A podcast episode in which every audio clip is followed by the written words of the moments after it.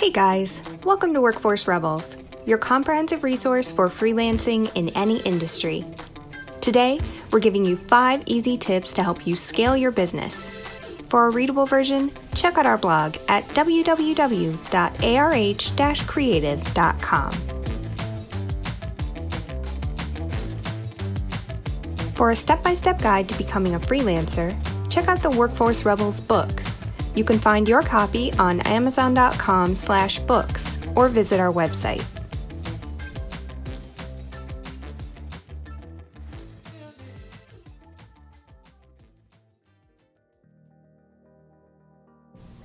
Before we launch into the ways that you can scale your freelance business, let's take a moment to address the terminology in the room.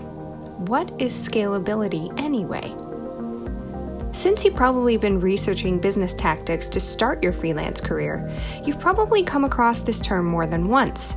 But that doesn't necessarily mean that the resources you've encountered have actually explained what this word means.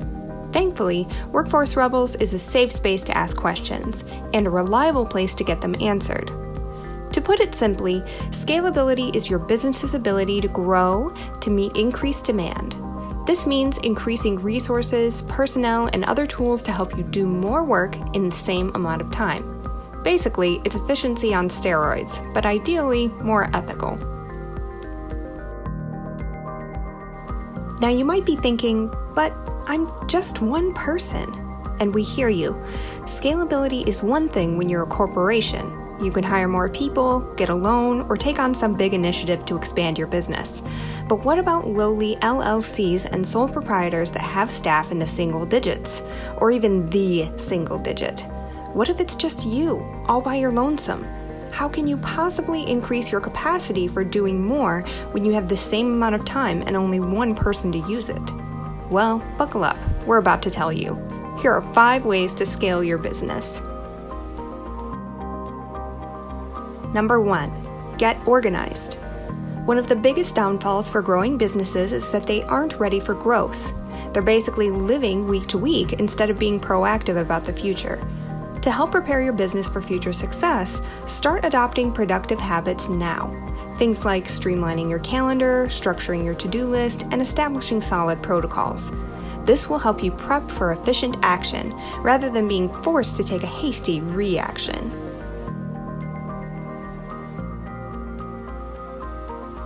Number two, use templates. We really can't say this enough. Templates are a huge time saver. You don't even realize how much time you spend formatting documents, composing repetitive emails, and setting up worksheets until that time is taken off your hands.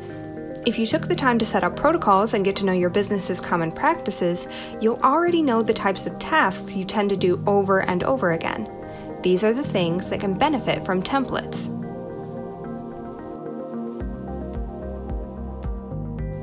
Number three, support your community.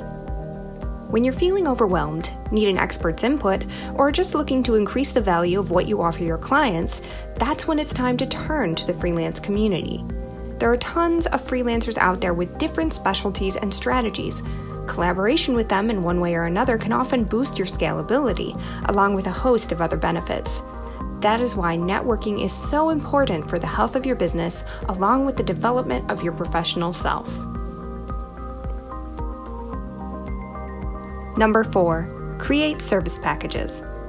Similar to the templates we mentioned in tip 2, service packages are a great way to streamline how you help your clients without diminishing the value of what you offer them.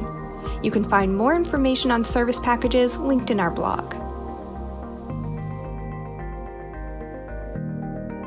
Number 5. Use technology. Remember, just because something is harder doesn't mean it's better. Technology can be a great way to streamline your daily operations and increase your access to the materials and references you need, no matter where you go. For a full list of tech suggestions to help you work smarter, check out the Workforce Rebels book. You can also see a sneak peek of some of our suggestions in our recent blog post, linked in our blog for this episode. Before we go, one final note.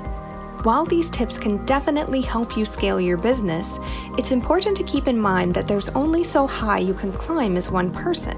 when it comes to how much work you can accept, that is. However, there are still more ways to make money without taking on more work. We'll have more info on that coming soon. Until then, leave us a comment with your questions or thoughts. We'd love to hear from you.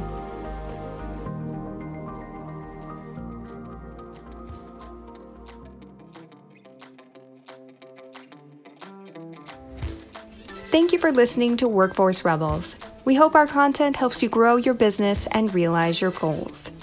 If you want to hear more content like this, please be sure to like and follow this podcast. And feel free to leave questions and suggestions on our website at www.arh creative.com.